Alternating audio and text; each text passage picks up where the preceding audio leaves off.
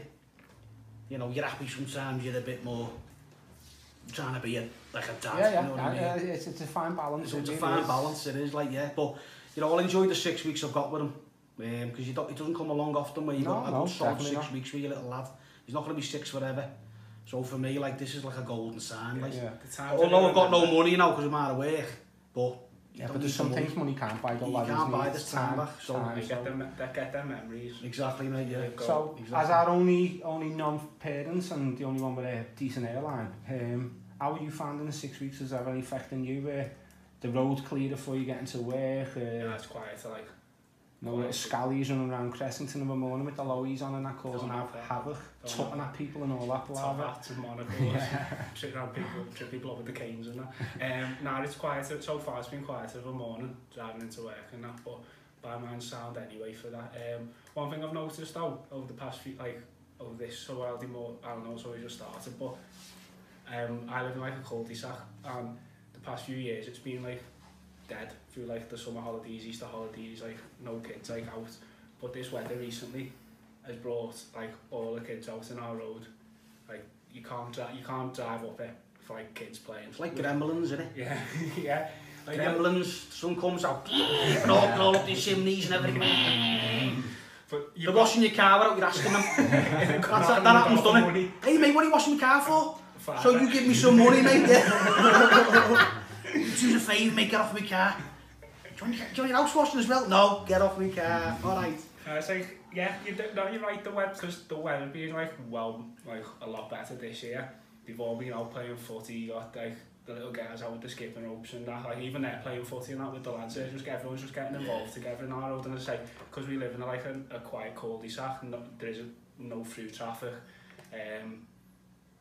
you they can't just play and not have to worry about like yeah. beating it like or the sounds horrible like messing in the road or anything like that being scared of being run over it's quiet it's safe um, everybody parks on the drive leaving enough space for the kids to play in and I'm sitting there in the window thinking which made me mate up myself, playing a bit of Kirby. Yeah. yeah okay, yeah. mate.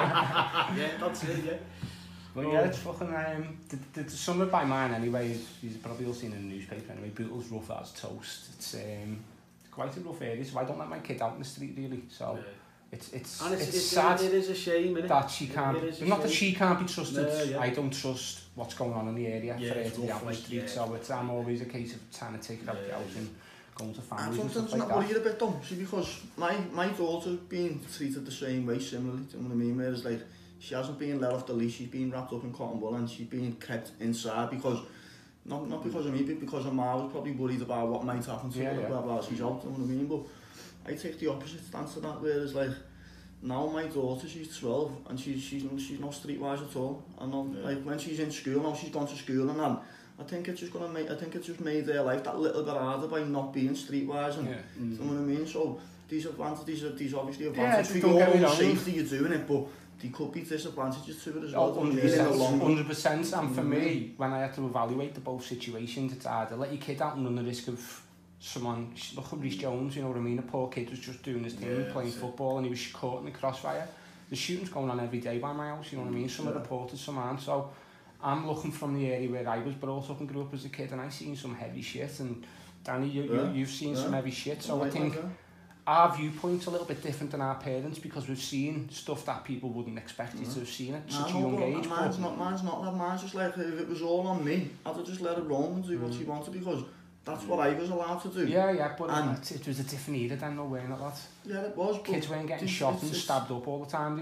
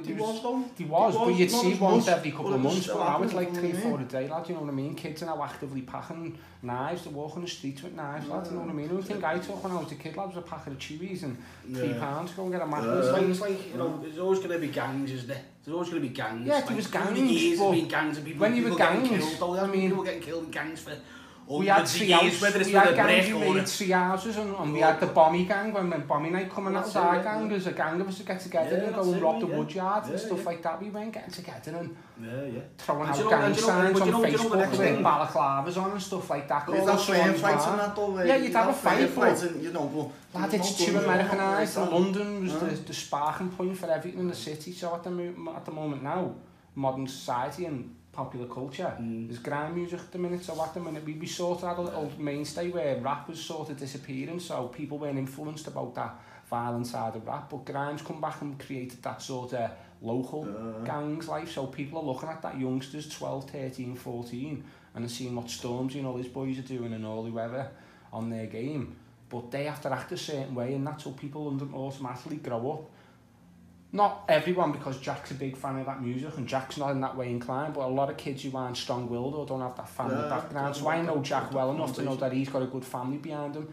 I know you all well enough to know that he's got a strong family behind you, you know what I mean? But there's kids out there who've got nothing from like the homes and stuff like yeah, that. So they're, got, they're, yeah. they're wrapped and warped by what society's showing them, you know what well, I mean? You know, it's, it's that thing again, anybody belonging. Yeah. Kids need to belong to something. Of course. And, and whether it's this or that. And, It is, it's a dangerous world, and then, you know, there's like,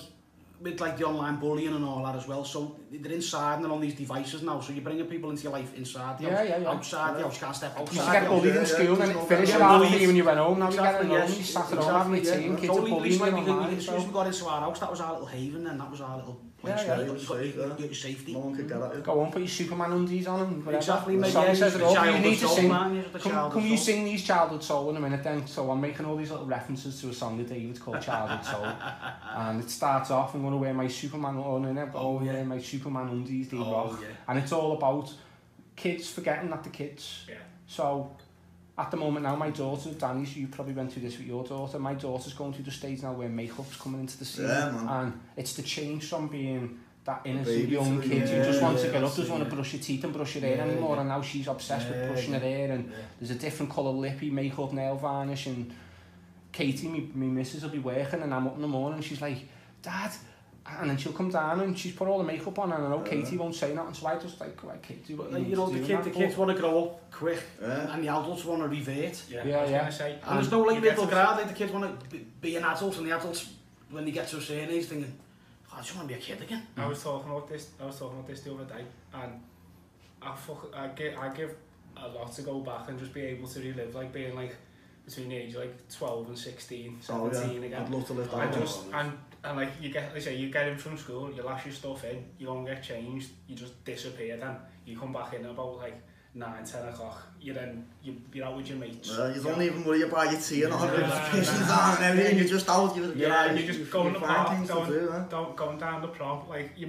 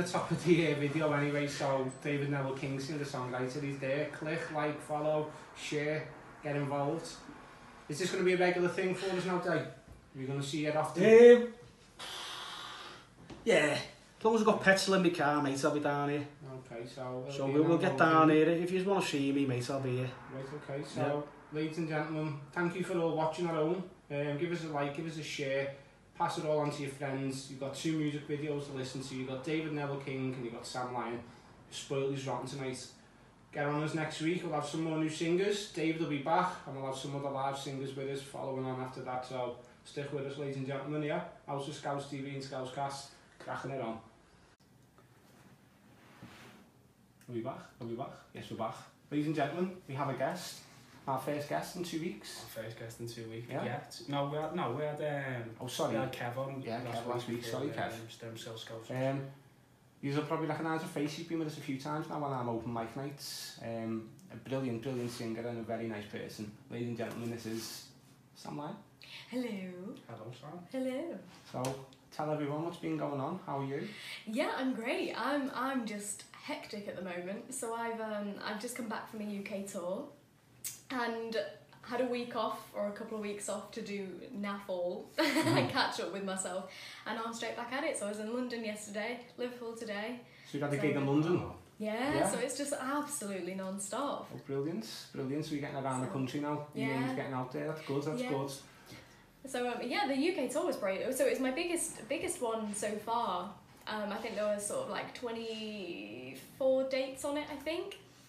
um, over the course of pretty much the whole of June, and um, and it was the first uh, kind of.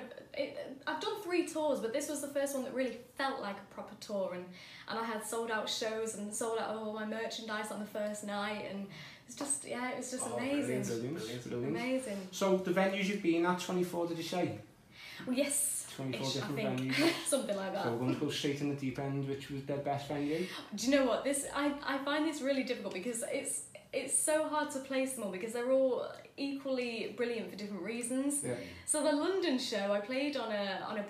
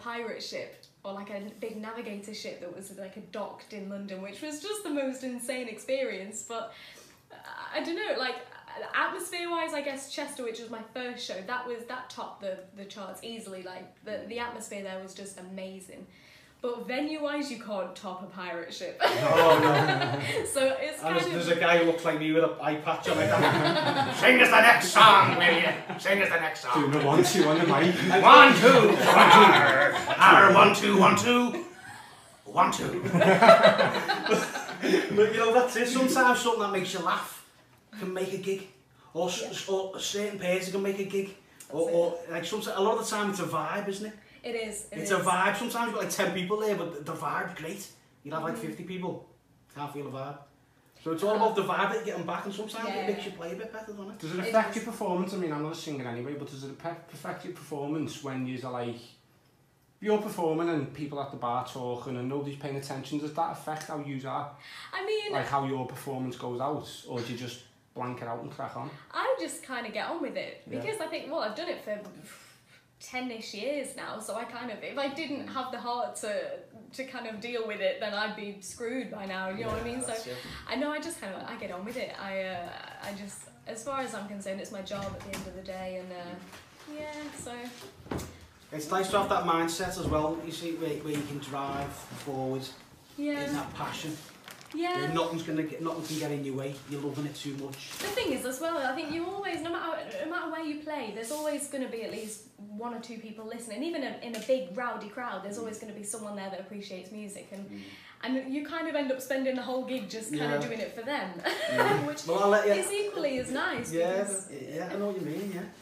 but I remember, I remember, um, I was I was at the Baltic Social playing a few myself and you come in, first time I ever seen you. Must have been about five years ago, four years ago. You must have been young then. But I remember like, you got up and I was like, wow, who's this?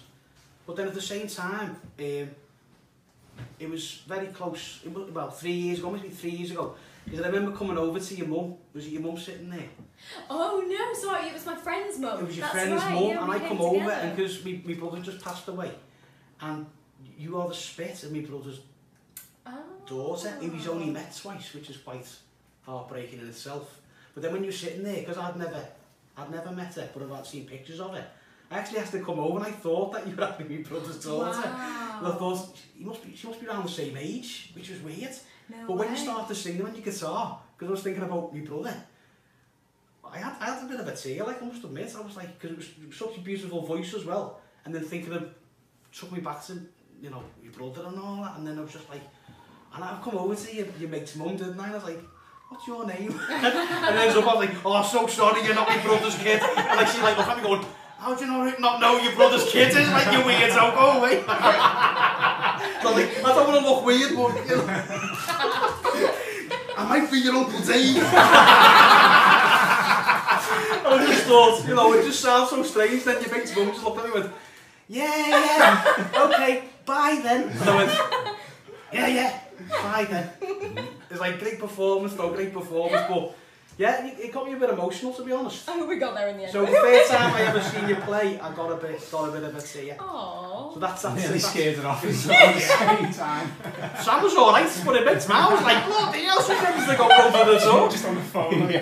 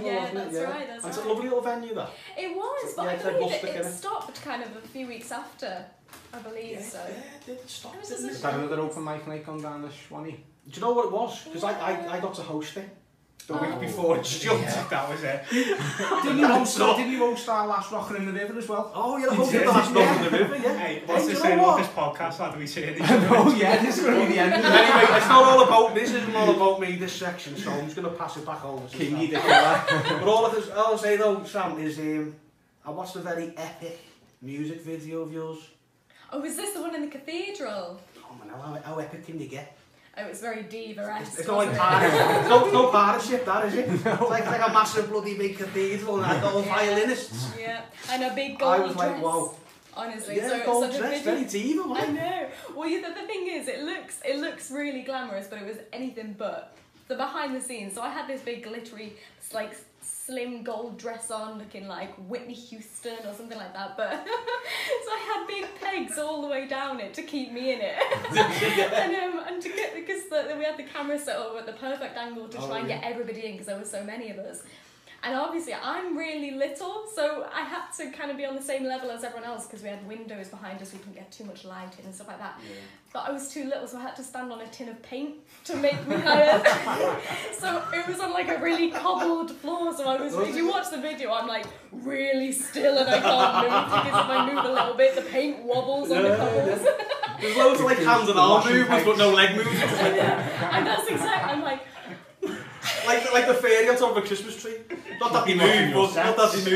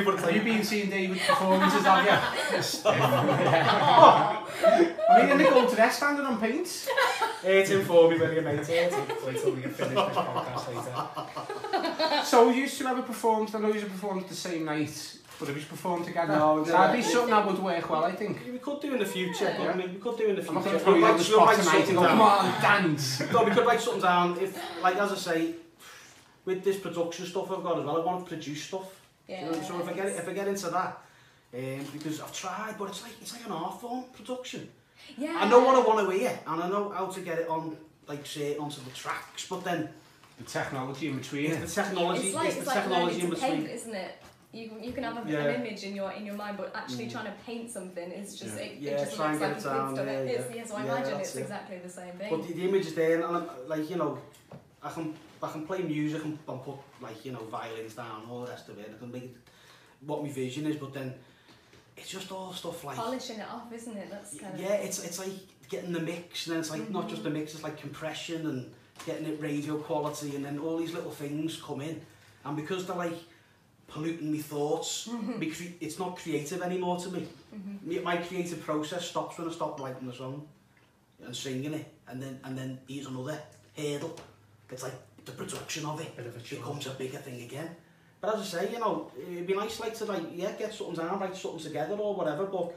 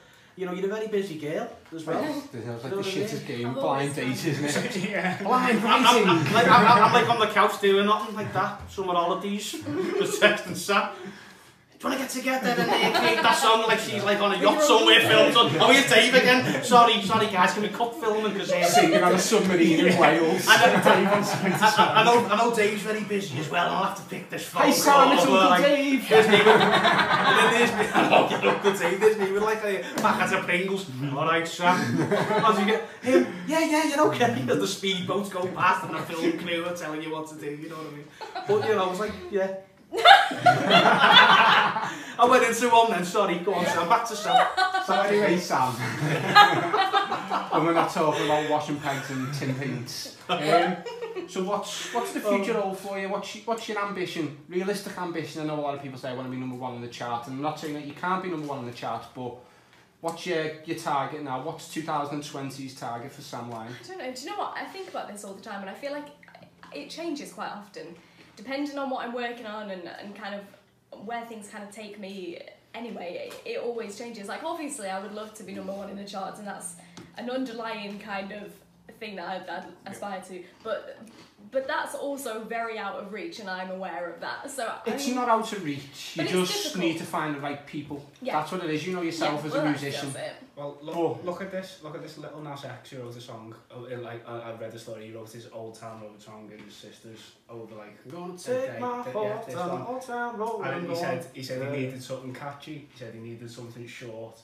And he needed something that was going to stick in people's minds. Mm. And he's the longest number one in the history, 17 weeks at number one, more than anybody else. And he said he, he knew, he made music to, he made that song to be a number one. Not necessarily because that was the song yeah. he wanted to make. He needed, he knew he needed to yeah. make something which was mm-hmm. going to help him become a success. And then he could then go yeah. on and make. Yeah, I'm glad you mentioned this because I think there's two different types of songwriters. Now, there's songwriters who can sit down and whatever comes to them and from the heart and from the head, and they can sit there and do something personal. that may necessarily the way forward. Because although you think it's a great song, and on people around like, oh, that's brilliant, that song. But then there's other writers who go, okay, there's a system. There's mm -hmm. a mm-hmm. system to writing songs. There's certain words you've got to use. Well, I can put testament to that because I'm not a musician. I can't play an instrument to save my life. Give me of computer and techie, on am your man. But musically wise, I can't sing.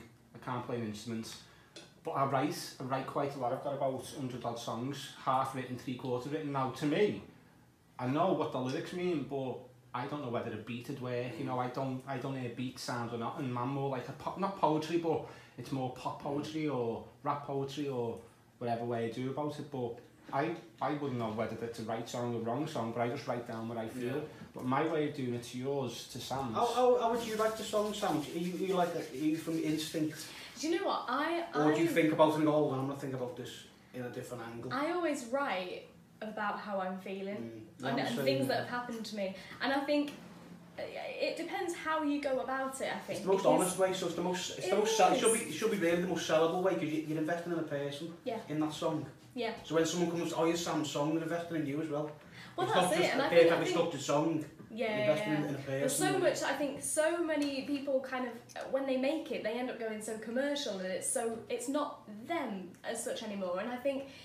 if you can kind of have the best of both worlds and write something that, that is is yours. Yeah.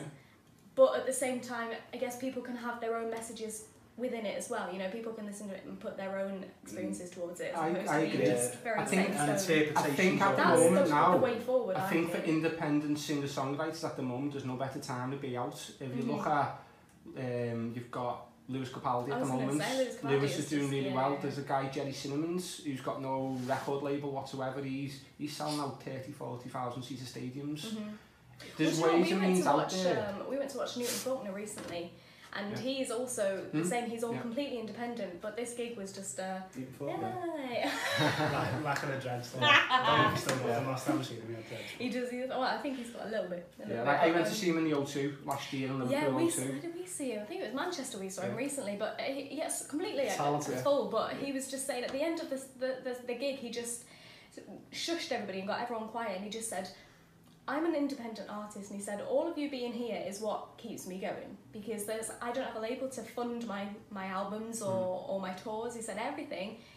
is myself is done myself I do everything myself there's mm. not a team of people that work mm. and do hmm. everything and and he was saying he basically ordered everyone in the audience to support live music a lot more he said it's a dying trade in mm-hmm. a hmm. way because I everything's agree. falling apart a little bit with it, with everything yep. online and he said the, the specialness of, of going to a gig and witnessing it is second to none and people should really appreciate that and it's true mm-hmm. it's true but yeah. it, it is hard it's it's getting very very yeah, hard yeah. so do you think could you could you, when you were standing there could you hear him speak to you personally he was with them words of personal yeah. where you he thought, was yeah. very very uh,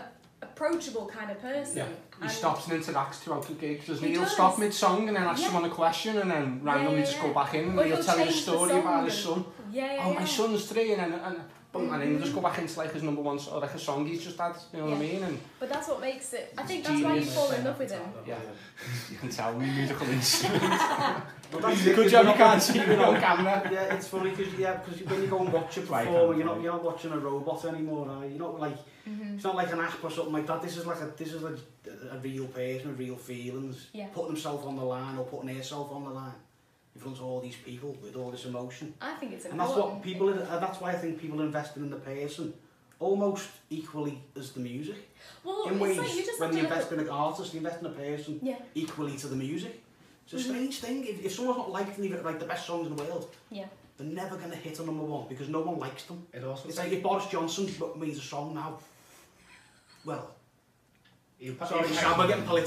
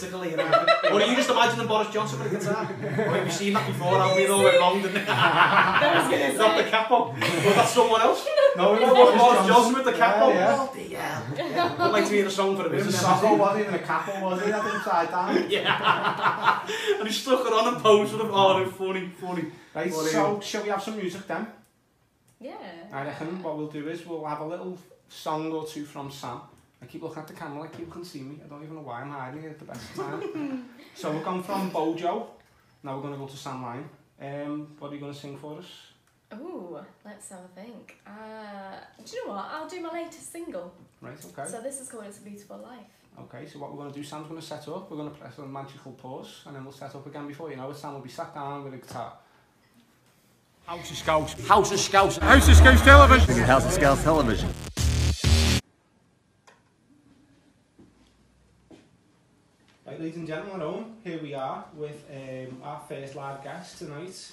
We have the very talented Sam Lyon. Um, she's had a little chat with us, which you'll be able to see tomorrow. We'll get that up live tomorrow for you. But while we're here, let's crack on. So, Sam, what are you going to sing for us? So, uh, so I'm going to sing my brand new single, It's a Beautiful Life.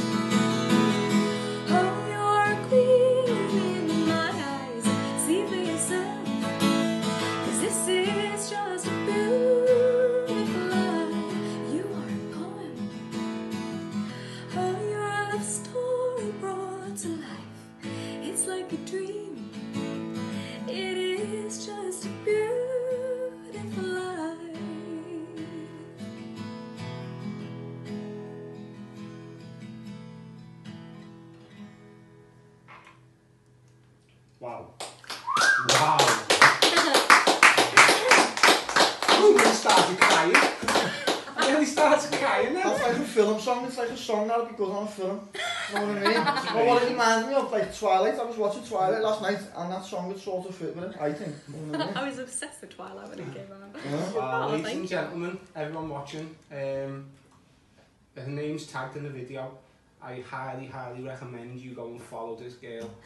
Over the next couple of years, if we can't support singers and talent like this, then we might as well just all fucking give up listening to music. and I mean that from the bottom of my ass we had a conversation which you'll be able to see where we discussed about music and supporting local music. Mm -hmm. Yourself, brilliant, and we've got another guy coming up next, David.